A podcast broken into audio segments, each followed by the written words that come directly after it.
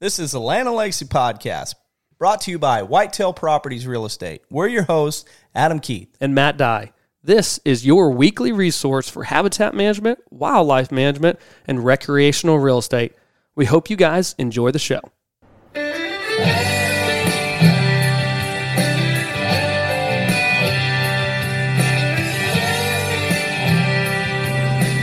Alrighty, guys, welcome back to another Land Legacy podcast. We are both traveling, so you guys get to hear double the road noise this week. How fortunate, Adam? How are you? I'm good. I'm good. I'm uh I'm headed to colder temps and you're headed to warm temps. I drew the lucky straw this week. Yes, I know it. We're we're we're kind of headed opposite directions, but accomplishing um, both a lot of good things and seeing some um, familiar territory for both of us. Uh, farms that we both have worked um, in the past, but then. Actually, no. You're on a new site. I thought I, that's right. You had a, a slight change in your schedule. You're not going to go see a, uh, another one, but um, I'm going to go I- see. I, I was thinking when you said that I was thinking, Oh man, is my memory slipping because I don't remember this guy or this farm. Yeah, you're usually good with names and certainly good with farms, and that's one thing we don't forget is farms. But no, you had a slight change in, in your schedule, and so um, with with schedules going all crazy, uh, I, definitely did get confused there for a second. But no, you're headed to a new farm um, up in Illinois, and I'm on my way to Alabama and then into Florida um, for for work, and I'm going to have a very fortunate opportunity to spend two days trying to kill an Osceola turkey as well this week. So I'm jazzed up, ready to see the spring in in a um, maybe a four four week five week advanced from what we're coming from there at the house. But it's green where I'm driving through Mississippi right now, very green. No doubt. I, I looked before I left the house, and I had to grab my Land and Legacy Edition coat Uh huh. because I looked at the temps, and where I'm going, tomorrow's high is 42, Wonderful. and the low is like 22. Ugh. Now, I'm not gonna tell you what And was I'm not gonna tell you what mine is. Ooh, there's turkeys. Like over, over 80. and s- and and Right? the in Florida, there's one day that's 88, and um, Yeah. I, Yeah. I honestly, I'll tell you, I'll take 42 over 88. yeah, but you get that you get that good breeze down there, man. It'll all work out. I'm just gonna sit up under an oak hammock for a little bit and chill. Yeah. I, I mean, Uh, I'm not ready I don't have to worry about is rattlesnake. Yeah, I'm gonna be on the lookout. That's for sure. but I got snake boots, so hopefully all will be okay. Um, but no, that's that's the cool thing, man. About um, we're obviously very fortunate and blessed to be able to travel and see different places. But I'm just I'm just always reminded, and in our travels, though, the, uh, if you will, the principles in which we work under, and and that we we hinted that we're going to do that podcast, and and I feel bad that we haven't done that podcast yet. But the land and legacy principles, um, it's coming, but it is going to give you guys that foundation of why we can, even though I I don't live in Florida, I didn't grow up in Florida, or you didn't either, we could both go and work in Florida, or why we're going to go and work in Montana later this year, and anywhere in between. Well, it's because these set of principles, and, and it's so cool to work within them because you know you're working essentially under God's design as a creator, and that's Yeah. awesome, awesome to be able to see I that was happen. thinking today, actually, it's, it's funny you bring that up. It's no coincidence, I don't think. But I was just thinking, just shortly after watching church online today, um, we're still watching online because of, of the newborn and just that with the amount of viruses and stomach bugs going around, we just elected to wait till he's about six weeks old to really get out and about. And uh, it had just finished up, and I was just thinking about ultimately what we do for our jobs and how each person has various jobs in life, but as Christians, no matter what your job is, you can you can do ministry and help spread and build the kingdom Yep. um, through whatever job you have. And and I was just thinking about our our process in in land management and how ultimately you can go from uh, from the the the, the long leaf savannas in Florida to the rolling prairie in eastern Montana to the rock outcroppings of central Texas and everywhere in between and use those principles that we kind of talked about. But ultimately, none of this stuff is our own, like, we're so fortunate, I feel, to say that we can identify the template that God has put forth for us. Yeah. Through uh, of natural disturbances, God, God divined creation, and we are fortunate enough, or with the wisdom, to kind of identify those natural disturbances and those natural cycles to say, this is the way we can manage in, in, in a way that's modeled after God's template. Yeah. And and I just feel so fortunate to be able to to see that, acknowledge that, understand it somewhat. Not that I'll ever understand the intricate details of a landscape and God's design and the purpose of all these plants and the flora and fa- fauna on the landscape. But ultimately, during my short time on this earth, I can look at it and feel like I get a bit of an understanding of why he designed it the way he did. Yeah. And uh, It- I, I, I was just eh, today. I was just thinking about that. Like, you know, I, we really try to avoid the idea that this is our technique, or you know, this is this is the way I do it, or you do it, and this is just how we're going to set this up. When ultimately, a big part of it is just like, you want to know why we recommend edge feathering? Because in natural in natural landscapes, there's a soft edge. Generally speaking, most of the time, that's true. And uh, you want to know why we recommend young forest openings or bedding thickets? Because, yeah, from the hunting standpoint, it's great.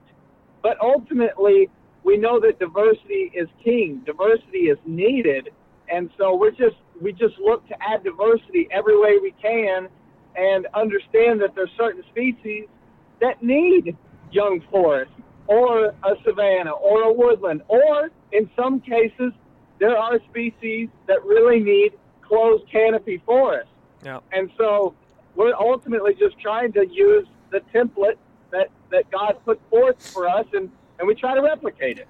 Well, and that's the cool thing is not only do we have, let's say, the the lens, the optical lens to be able to see it and understand it, but what I am really thrilled about is being able to go out and share that. Whether you're listening to the podcast, I hope that you guys can hear it and see it. That that is the reason behind what we're doing, why we do it, the way that it was designed. Well, let's just mimic that. Let's copy that because that's the best thing possible. Um, so we we we only work within these parameters essentially for most things that we encounter, but but then we get to share it with again the audience who listens, those who view videos, but also landowners on their own personal properties and they get to be a, a living example and, and partake in that, if you will, uh, il- illustration of God's creation in their own little slice of acreage that they own. Excuse me. And being able to share with someone what they own and the responsibility that they have or the opportunity is incredible. Take it over. I got to get a sip of water. My throat is killing me. Yeah, and, and that's where you know this this week's topic is really coming from from a of a, a video piece that we shot yesterday with Whitetail Properties, and and really just trying to pull back a little bit from our weekly podcast about ah. different habitat types or management techniques or projects that we and say, you know what? I want you guys to understand that there is something bigger here Yeah. in in regards to the way we manage a farm, and and I, and I think that we've said it a lot, but that I think that's something that's missing for many people. Not not because it's you know shame on those people, but life is very hectic Oh yeah. and and and very busy, and it's easy to get lost in the in the hustle and bustle, and so we're looking at this. You know, this topic is is really going. There is a there is a really amazing feeling uh, about getting to go out on your farm and interact with creation the way God, and even interact with God in the creation and on the landscape in a way that if you're focused so much on I'm going to do that so I can shoot this, or I'm going to do this because I want to see this, and and and and take that, but then shift completely away from it. Say I'm going to actually make this um, even more uh, of, a- of a big picture mindset and think more about long term, and instead of doing the instead of doing the short term projects that I have been doing, I'm going to now shift into long term. And I know long term management seems like something that is that is boring and it's like rust on steel. It's like this is just going to get I'm going to get burned out because I'm not going to see results. When ultimately you get to see some of the quicker results when you start thinking long term management. Yeah, I think that oftentimes, and, I'm guilty of this. I don't know, you've been guilty of this as well. But as a hunter, not even take take land ownership out of the equation, but as a hunter, our mindset is revolved around seasons when they open and when they close. And, and how many times have we all said the phrase, I'm so ready for next season? Well, me too. And as a hunter, you, you it's okay to be excited. But once we have the land ownership lens and that perspective on top of that, and when you're trying to make a property better, you should probably start adapting to the thought or the perspective of what about three seasons from now? What about five seasons? What about 15 seasons from now? What does that look like? Because, you know, if you are, this is how it's applicable to every hunter or most hunters. five years down the road, well, there's there's a mature deer that you could shoot, right? He's born this season, but he's got to take five years on the landscape to get to the caliber, if you will, in which you want to be able to harvest them, or more. And so, when we think about season to season, just the opportunity to chase game, we're kind of missing out, or or the opportunity from from a turkey standpoint. You know, we've seen a huge decline in in uh, bobwhite quail across the entire country. There's a lot of people who aren't able to s- to go from season to season anymore because there's not a season there, or they're they're they can't chase birds because they don't live there anymore. Well, we don't want the same thing from turkeys, but we have to start adapting our mindset and our perspective away from oh next turkey season it's going to be this or next turkey season I can't wait to chase them. Well, I can't either, but I I I promise you in all the time in between that, I'm going to be working to make sure that in five years, I can still have that excitement of waiting for next season because I know that the work that I'm doing, it's thinking generationally, right? Like, and, and what we're talking about generationally is in in per, in relation to a turkey, right? It takes three years from hatch to long beard to or Yeah. great long beard, but but even more so than that, what about generationally on your within your family, or if you don't have a property to pass, excuse me, if you don't have family to pass along a property to, what about the next owner that you you know you're going to sell it to? We've got to be thinking beyond just that next season and what it looks like. There's there's just more that honestly property and land ownership offers someone than the ability to hunt during the season. I, I have been so guilty of this, like you said, where ultimately I, I look at oh, I'm I'm excited for next fall. Well, it, you know, uh, you go from deer season. I'm excited for deer season. Deer season ended. I'm excited for shed season. Uh, shed season starting, and I'm excited for deer season again.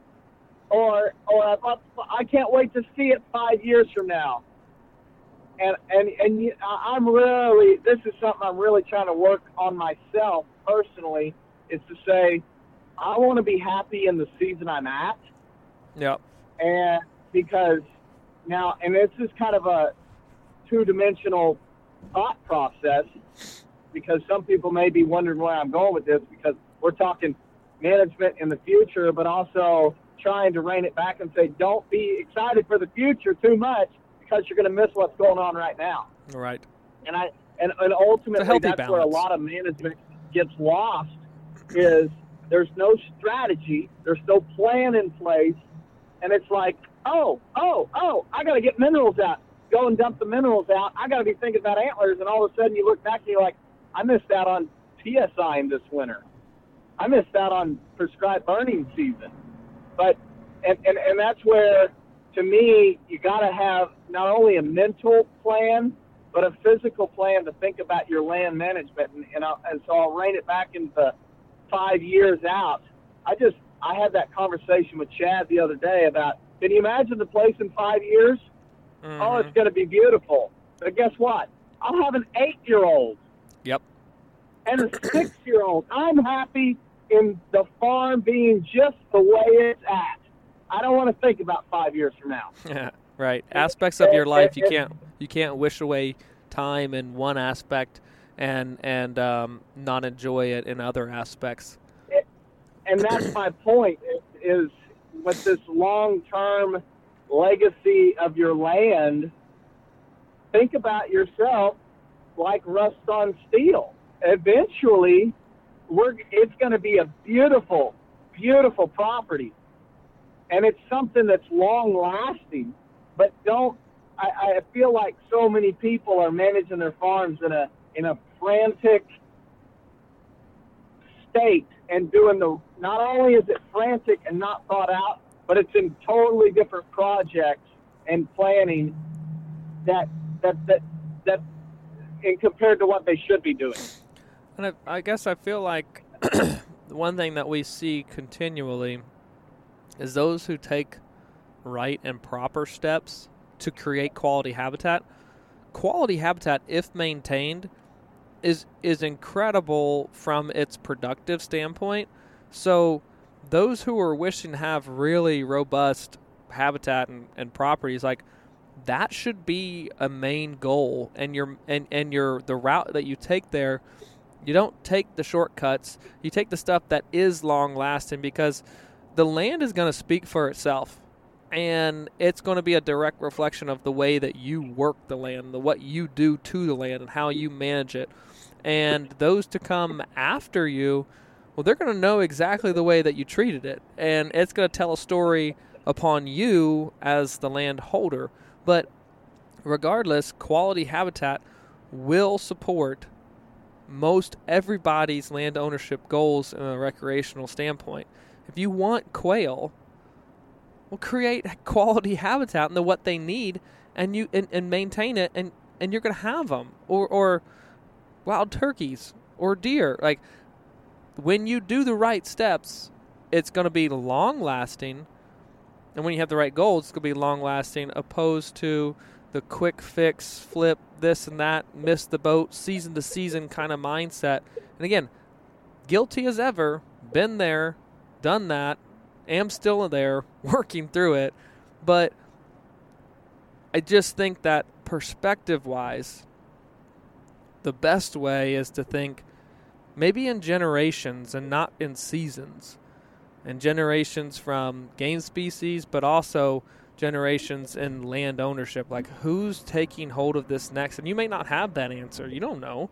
Maybe you sell it next week. Maybe you sell it in five years, or maybe you pass it to your children. It doesn't matter who it is. It's going to still tell a story about you as a landowner. Yeah, I, I I'll go back to what I said just a second ago: is dumping out minerals versus TSI. If if all you did was dump out mineral in the month of March, how long before how much time has to progress from when you dump that out to when you can no longer see any impact of that mineral and your work that day is like Poof. vapor vapor in the wind Yeah. gone versus taking that weekend that you could have spent that you spent chasing around and doing mineral versus just running a chainsaw or a hatchet and a bottle of herbicide and killing out uh, a mid-story of undesirable species on 10 acres. Right. Like You did that on, for for, for example. you, Well, I'm sorry. You finish your thought, then I'll and I'll jump in. uh, uh, well, and so ultimately you TSI those 10 acres. Now, when you finish that, how long, how much time progresses before that work is no longer, it can no longer be seen or observed on the landscape? A whole It lot could longer. take years. yeah. Well, and that's that's the point I was going to make is, you know, you and Chad both both completed a a large. Well, you haven't completed it yet. the the crew just moved on to another project, but like, you guys are going in doing a logging operation that is resetting people's past poor management decisions with the timber, right? So like you're trying to right wrongs, and that made a big impact. Um, and so you're having to go back in and make difficult decisions, be aggressive to kind of redirect the forest. In my case, I went back and backdated to the early, well, I guess it was early 40s, an a historical image of my place, and there was very few trees. I mean, dotted throughout this whole 35 acres. There was probably 50 trees on the place. Well, I can go back in now and say, wow, I feel like I can still see some of these trees. There's still some residual stuff, or I'm finding stumps. But then I'm looking at the forest and I'm like, man, I can totally see this being opened back up in savanna, like setting on this sp- specific portion. Like, this would be amazing. What if, what if I do that? What if I commit these? It's a little flat ridge in the back corner of the property, but it's like there's four acres right here. Man, what if I just just roll up my sleeves and and I bring this thing back? Like that work right there is probably going to bring the turkeys that I heard off the ridge at some point to be roosting on that site, loafing on that site. And that's a great thing for game populations, but I know that if I choose to do that over the course of the next year, well, that's going to last years and years and years. If I saw remnants from a 1940 image, if I can look through the forest and kind of still see some of that, imagine me restoring it. How much longer is my impact on that forest going to last for the next person? And it's going to be a while. Yeah. But that's the Yeah. power of going forward and thinking as a landowner, man, I, I when I make this decision to do this project for X species or for X habitat because that's missing or, or for these plant communities, I'm doing this and hopefully that process is going to show someone else now and in the future. It's going to educate them about whether it's creation, whether it's about um, natural ecosystems, whether it's about hunting, whether it's about just wildlife. There's so many valuable lessons to be able to learn from it, but the weight of that can impact you and generations of wildlife and of people. I, I mean, I, I know you're the same way. You were raised in the outdoors, farming, hunting. Um, there's no doubt my upbringing, your upbringing shaped me. So if you have kids, what you're creating now is going to shape them because of the Yeah. decisions that you make on the landscape. That's right. And and to me, you know, like you mentioned, our farm has had just really, really poor management for years and years and years. And I mean, we were there filming whitetail properties for some of the new upcoming land beat videos um, just yesterday. And I think I've said multiple times, turned around from a food plot or a, a, an opening where we're going to plant pollinators and food plots, and we plant some trees, but turn around and say, my goodness, there's still a lot of trees in there. Mhm. And and it's just like if we could have we could have sat back and just said, you know what? I agree. We need to we need to save all trees to to preserve the environment. Well, those trees were incredibly unhealthy. And so if we'd have done that, ultimately what we would likely have seen is a is a change in the in the in the species density of the forest because a lot of our red oaks are, are dying from the inside out. Um, there's been various diseases in the Midwest um, that are that are specifically targeting red oak species, and so uh, uh, with a, a pretty heavy black oak population, we're noticing that um, a lot of these red oaks, even though they appear healthy on the outside, they are they're borderline rotten on the inside. Right. And what what's happening is as they get older, they're just dying, roots and all. And so if we were to just leave them alone, a lot of these trees would just die. But if we're cutting them, even though they're diseased, if we're cutting these trees through timber harvest or TSI, the roots are remaining alive and they continue to grow back rather quickly, if I might add. And that's something that's encouraging to think about. You know, my daughter, my oldest daughter, she loves picking up oak uh, or leaves and asking me, "What kind of what kind of tree is this from, Daddy?" And uh, and and to think about one day if we live on the farm to be able to just continue to show her the forest and be like, "Yeah, the, the red oaks were struggling, but baby girl, when we got here, things changed for the better." And that's what you hope. That's ultimately you're just. I'm encouraged to think about, you know, the the possibility that there'll be grandkids on the farm seeing the work or seeing the impact of the work that we did in 2022, in 2021, in 2023, and into the future. Yeah, I mean that speaks that speaks volumes to the impact that every single person that's listening, you have that, if you will, in your hands. Like that's that's the impact that you can have, and this is a whole nother Oh, podcast topic. Go, go ahead. Think about it like this, Matt. Like, to me, the, the the the idea is like, yeah, trees. There's some people that find trees exciting and and really cool, and I'm one of those people. But animals tend to get more attention than plants. Right. And so we know what's happening with the wild turkey right now. We know what's happened with the bobwhite quail. And this is happening with many, many other species. Yep. But the thing to me is with our management, now there's things that are outside of our control, whether that be disease or whatever, but mainly disease is what I'm thinking of in that. But wild turkeys are declining across much of the Midwest and the Southeast and South, and and uh, there's one thing that I will say right now is my work and our projects that we do on our farm is looking to improve and and research the research back. Like we're not the, the stuff we're doing. The researchers are saying this is what we need to do, and here's the research to prove an impact here. Like, okay, And I'll do that.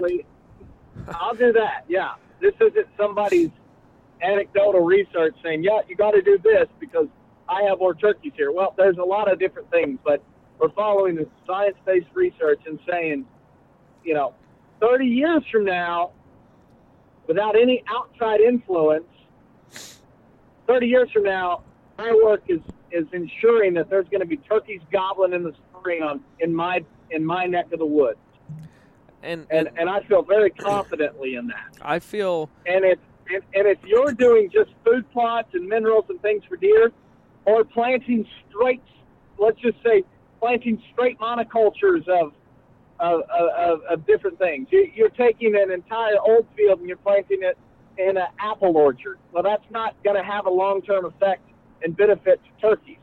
You're planting an entire old field in switchgrass for deer bedding. That's not going to help the turkeys out. That's not attracting insects. What we're doing on our farm, I can assure you, is is improving the landscape for the turkeys. So when my baby girl is older or my son is older, they're going to get to hear turkeys because of the work I did. So this is basically a call to action for me. For me saying, hold the line.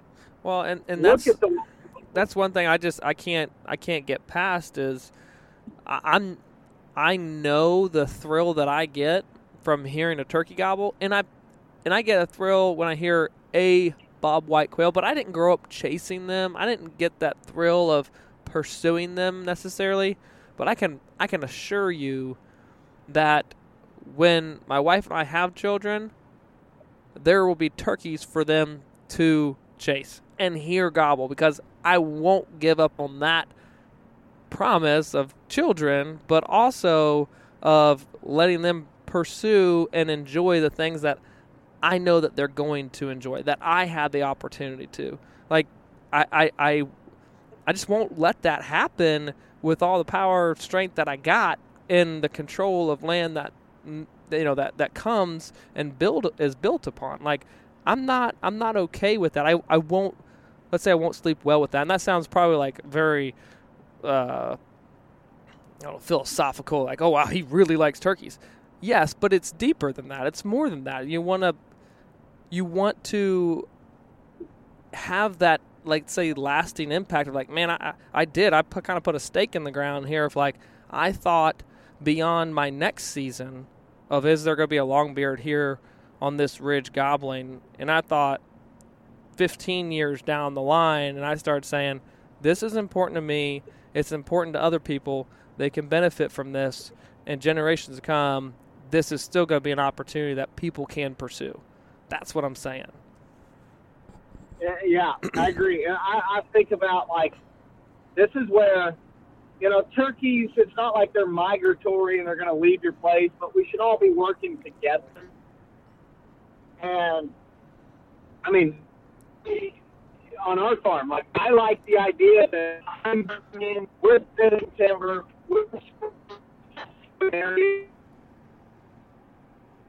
Uh oh. We may be losing Adam temporarily. We're gonna hold hold on the line. Oh, there you are. You there, Adam? Oh, you lost me. Oh, you you were You wanting lost to you were wanting to fade out really hard, and, and I kind of picked it up. So you may need to start kind of from the top there of that uh, Oh. conversation. to me, yeah, I mean, I, it's a beautiful thought to think I'm out on my farm and I'm burning and I'm thinning timber and I'm spraying invasives and I'm spraying out fescue where there doesn't need to be fescue and I'm trying to encourage brood rearing habitat and I'm trying to promote nesting cover and fawning cover and think that just across the fence line my neighbors are doing the same thing. You know, that's a beautiful thought. Oh yeah. The Yep. problem is when you roll down your property line checking fences and all you see are feeders and trail cameras, you realize maybe all the weight of future generations is on my shoulders here. Well, here's that's here's a horrible thought. yeah. But that, that that's something that's scary, and that's what many guys are facing. And and and turkeys and deer are a little different, but imagine something as small as a monarch butterfly. Like, you know, brood rearing habitat should have major benefits to monarch butterflies Yep. if we're out in an open landscape. Yep. And I think about one of the times this past summer, my oldest daughter saw a monarch fly through our fly through our yard. The look on her face is one I'll never forget because you know how Matt has seen me on many properties get excited about seeing a monarch butterfly. So to see that my daughter got just as excited about that is like, oh yeah, we're going to make sure that there's things to attract monarch butterflies to our landscape at our farm when we live there. And as a migratory species, monarchs need everybody's help. Mm-hmm. There's no doubt. It, it just it all this becomes a, a really weighty conversation, and and one that I hope you know people take seriously when we're talking about the responsibility with land ownership that comes along with it. When you sign that deed, when you have possession of a farm, of a property, yeah, you you, you want to be that light in sh- the the neighborhood and and, and shine, um, but we do have to communicate with neighbors and show them our passion. And I feel like, honestly, passion of, let's say, unselfish passion about land management, land ownership, is the route that we're going to get neighbors on board. It's not necessarily the pursuit of a game animal. It's the fact that, hey, this is what really matters to me. Here's why it matters to me.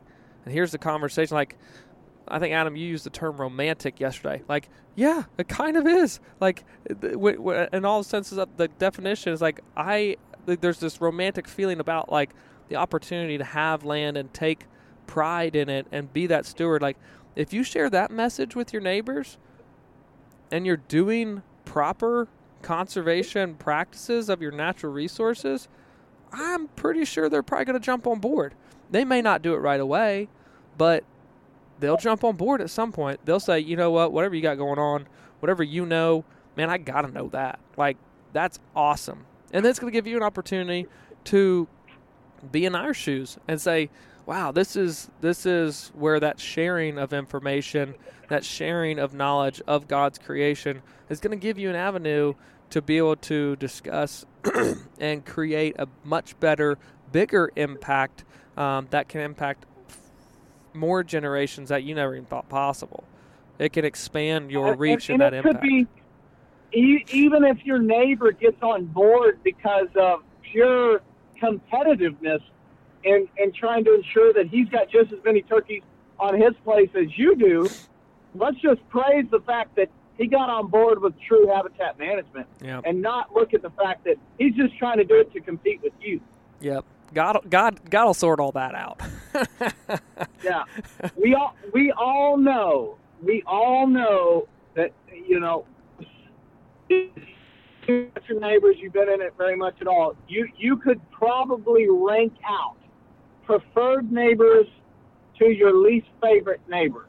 Yep just from the standpoint of are you on the same page in just looking at the land, managing the land, and go back to producer versus consumer podcast we did a couple of years ago. Yep.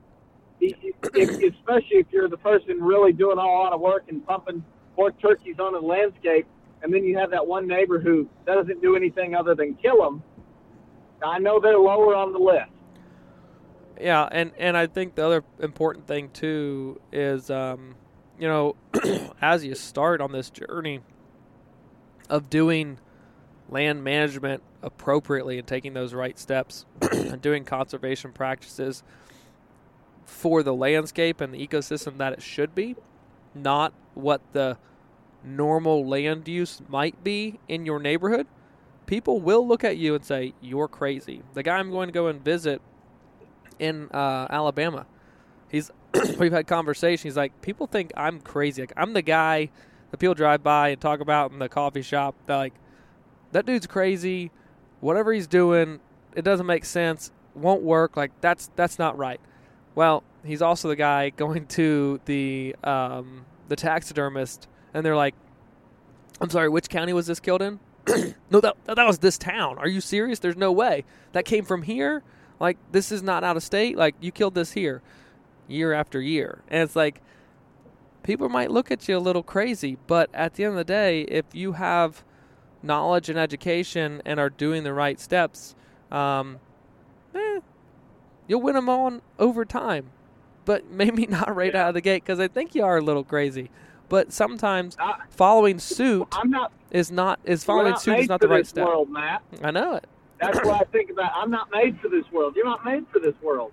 So I do look crazy in, in the grand scheme of things. Heck yeah. Not only with my management tactics, but it goes all the way down to my core in, in my spiritual belief. I'm not supposed to look like everybody else. That's right.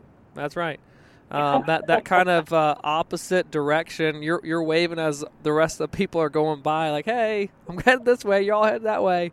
Like that's how you know yeah. you're probably on a on a on a good straight narrow path even in like you said you're a spiritual walk but also in a land management side of things too there's a lot of fluff out there and different land uses out there, but um, if you're trying to go this route, there's not a lot of people doing it, and um, man, it just it's a it's an amazing journey. And, and I was gonna say this earlier. This is 100% other podcast, but I think it's also very fitting and that that like the natural disturbances that we talk about too when we hear let's let's say God uses them as an illustration in the Bible so many times of like fire and wind and yeah. and and you hear about it in praise songs and you read about it in scripture but it's like you know th- those those very tools and things that he calls upon are some of the most powerful things like when holy spirit comes or whatever. It's it's like described as fire and wind but like those same tools on the landscape are powerful and they change things and they restore things. And it's like wow that's kind of interesting. But that's the kind of stuff that we're talking about of like and we'll, we'll go into deeper podcast uh, about that. So hopefully, if that was intriguing, we'll, we'll, we'll share more in, in the future. But like, that's the power and that's the connection that we're talking about. When you de- deploy these strategies and just the, the, the natural disturbances the wild things can happen. And it's it's just cool to be a part of. And, and you'll see things that you never saw before. Your lens your perspective will change and hopefully it begins to shift in that generational mindset, maybe opposed to season to season mindset. No, no, and I, like it just all comes back to being content in the season we're at, but also managing in a in a way that is not so much stressful uh, and not so like I got to get this out or this product out or do this, but more of a I'm content in the work I'm doing, but the work that I am doing has major impact. Yep. And and, and and not just immediately, but for future generations. Yep. And and that's where I mean, you just think about the different techniques and replicating God's template for for the landscape and adding diversity and going, okay, this is almost a little bit overwhelming when you really think about it. Like yeah. to think about your impact on on a, a natural thing, a, a God designed and God created thing. Like, sure, I can go and out in my shop and make something, some sort of woodworking thing, and oh, I messed it up. Who cares? Turn it into something else and turn it into kindling. But on the landscape, we don't need to be going out and thinking, oh, well, who cares if I mess it up? This is a pretty big deal. Yeah. Yeah, no, it, it, it is. And we don't say that to make people have the whole um, analysis paralysis issue. We just say this because it's true, and we all need to have it in our brains that this perspective, this impact, the decisions you make can impact people for a long time. A long time. And that's a positive that's right. thing. Like, that's a positive responsibility. It's not a negative responsibility. And everybody, everybody can be a landowner and a landowner who makes really good decisions on the landscape. Like, this is not just a, oh man, you guys are kind of scaring me. Like, I need to take a step back. No, you can do it. We're doing it. You can do it. Just educate yourself. Learn more about well, it and when you learn more about it if, you're going to be more connected and that's that's the awesome yeah. thing. If I, yeah, I think about it like this. If you're new to the podcast thanks for joining us. If, if that scares you go back and listen to old podcasts. But for you guys who have been caught up and have listened to these you guys have a pretty good idea of what we're talking about. And and and so as long as you're doing those techniques really doesn't matter where you're choosing to do edge feathering, here, there, not there. Ultimately, as long as you're doing it and looking to improve it and use it more, you're you're you're doing the right thing. Yep. If you're going into your landscape, your timber, and you're thinning it, regardless if you cut an oak tree, uh, let's just hope you're not cutting a giant oak tree, but you're cutting an eight-inch oak tree and you cut one, but you leave a, another one, that, that's fine. That's not huge consequences. Choosing to bulldoze the entire area to plant a food plot, that's the kind of impact of going, ah, I don't know if this is correct. As long as you, but as long as you have a plan in place of saying, you know what, I have acres and acres and acres of trees, and I know wildlife need this opening, so I'm going to do it. That's that's having deeper thought and understanding of the the why you're doing it, the how you're going to do it, and the importance of why you're doing it. Absolutely, absolutely. There's there's thought, there's education, there's knowledge, there's intention, and then there's action. And I think you go through those steps, you're going to make really good decisions in the long run, um, and, and, you're going to have a really well-rounded property at the end of it. Um, on a lighter note, though, Adam, you ever taken like, you know, different routes through towns, or like you're just, I mean, gosh, we drive all the time. It's like, I don't know if I've ever really quite been this way. Then all of a sudden you're like, boy, this place looks familiar. You just come out of a town that you stayed in. You're like, oh, I've stayed in that hotel. I ate at that restaurant. As you're driving by the interstate, ever happened to you? You're like, oh, yeah, I've I've definitely been here before, but this is I just came in from a totally different way. It's funny how you get states away from home. You're like, huh, I know this place. I got a cl- there's a client right over there, just south of that highway. Hey man, I didn't know I was coming through this way, but I, I, I did that. I did that this week. I guess last Friday. Yeah. I got down in uh, northern Texas, northeast Texas. Yep. And was like, I feel like I've been here before. Oh. Well, shoot, Four Tater. years ago, I worked a property right across the river, less than ten miles away. Yep and and you weren't far from another another couple in uh, Texas that we've worked as well. So it's funny. Life, I mean that that is case in point. Life just takes you on some journeys that man you just did not know you're going to be on, but um, man, it's a wild ride as as you go along. But um, Adam, do you have any, anything else to add or kind of finish wrap up on on this one?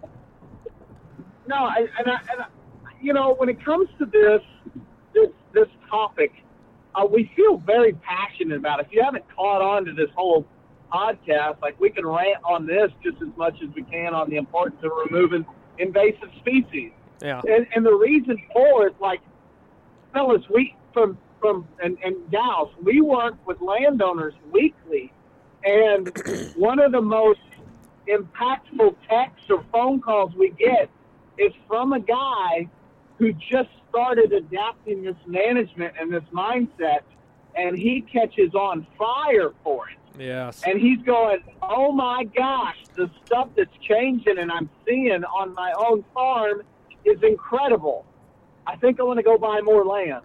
Yeah. He's the kind of landowner I want buying more land. Uh huh. And and and I think about like just today I had a text message from a landowner who hadn't ever burned his property. And he had completely, when he bought the property, it was completely overran with eastern red cedar. And they've started thinning it and thinning it and thinning more of it. And now he's burning it. And, and this site was most likely historically uh, uh, a savanna, a post oak blackjack savanna. And it's like he's cut, he's bringing it back bringing her back. And how many people are actually Classic. doing that? Private landowners. It happens on some government land, but it's not happening on private land to the degree that it needs to be. Right. And so when a landowner starts doing it, I mean, Burroughs Bluff was getting restored. Yeah. Uh, you can think of all that, the, the farm in southern Iowa that we worked that, that Dozens started and- getting the prairie bought back yeah. um, the woodlands in Pennsylvania that I work. Like I think of so many properties that it's like those are islands. We need we need more people doing this because we need more islands and eventually larger land masses of restored habitat. And that's when we can see the declines of these species stop and, and maybe even the population start coming back But I can. and that's just something I'm I'm so encouraged because there seems to be more and more people not only listening to this podcast, which is great for us, but even if nobody listened to this podcast and we were seeing people doing the right work, I'd be happy. The point of this podcast was to help people learn that there's more to land management than feeders, food plots, and and trail cameras. And and and hunting. Like And that's hunting. the that's the it's it's the I mean if you will, it's the ancillary benefit. Like there is so much more to the land ownership game that brings value, brings honor, brings uh, substance to life that builds relationships, and uh, that that's what's really neat about it. And I feel like if we take that perspective in, we really begin to make those solid decisions of what happens on the landscape, what happens, and it almost like realigns some priorities. So then, so then, as your priorities change, your management styles, your management techniques begin to take in account to those priorities. He said, you know, if we're increase, increasing quality land masses um, and, and stopping a decline of some of these species, then those all those species will, will, will be helped. Well, I looked at it from a, a, a humanity side of things. It's like, well, if we go down that route, well, look how many more people are refreshed. Look how many more people are drawn close to creation. Look how many more people are maybe themselves restored in, in a nat- in that nature of the work that they're doing by being out on the land and being close to God's creation. Like, how much of an impact is that going to help on society and people and the relationships that you may have? Like, it is, it is, it is important. It is that weighty. But um, man, I, I again, like I said, we're passionate. We could talk about this a long, long time, but I hope it maybe just slows some people down to consider that um, as as the opportunity that they have in front of them um, going forward into the future. Not suggesting that you have to realign your goals, just saying give it some thought. Where where where's your mind at? Is it the season to season? Is it five years, ten years down the road? Do you care about the next landowner who has that piece, who takes possession of it? Um, it just is an awesome opportunity that we all have to be great stewards of the land. Yeah, no doubt. I, as I'm driving along, I left the house and I was wearing a T-shirt. It was like a little chilly, but really nice and sunny.